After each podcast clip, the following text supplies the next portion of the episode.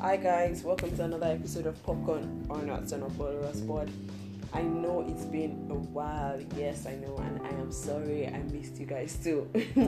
anyway, on today's episode of Popcorn or Not, I am going to be reviewing an Ebony Life film production. It's called Chief Daddy. First off, let me say thank you to Dubai Tourism and to my boss for allowing me scoop a ticket from her to see the premiere of the movie at Oriental Hotel. I super duper appreciate it.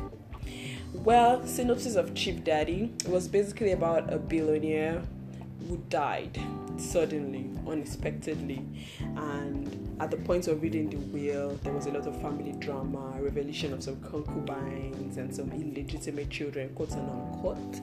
I mean, the movie was a, the movie has a star-studded cast. If you've seen trailer anyway, then you understand what I'm saying. From RMD to Dakore Egbuson, Beverly Naya, Kate Henshaw, Funke Akindele, Zainab Balogun, Iniedo, Shaffy Bello, Linda Ejiofor, Beverly Osu, Falz the Bad Guy. There's a Ghanaian Mawuli, I don't know his surname.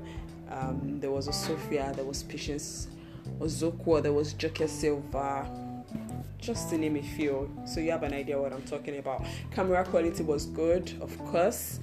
Um, location was good props was good as well. Sound and audio quality was good perfect. And well of course these stars brought in their a game you know to their various roles.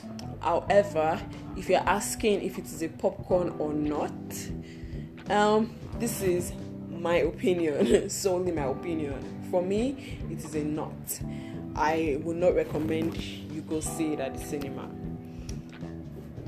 Well, I'm a big fan of Ebony Life films. I mean, maybe that's why I'm being so judgmental or critical about this movie because I loved Wedding Party 1, I loved Wedding Party 2, I loved Royal Hibiscus Hotel.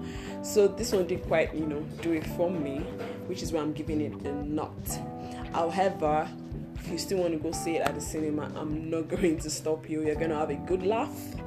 Yeah, I mean, with the combination of Jennifer, Funke Akindele, and Fauzi Bad Guy again, who wouldn't laugh? I mean, Linda to brought a part of her that I'd never seen before. There was um, Shaffy Bello. Ini Edo was quite funny.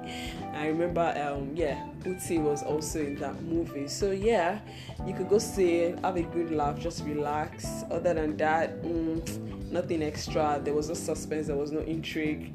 There was nothing out of the ordinary for me. On that note, guys, thank you for listening to another episode of Popcorn or Not. Have a good time. Bye.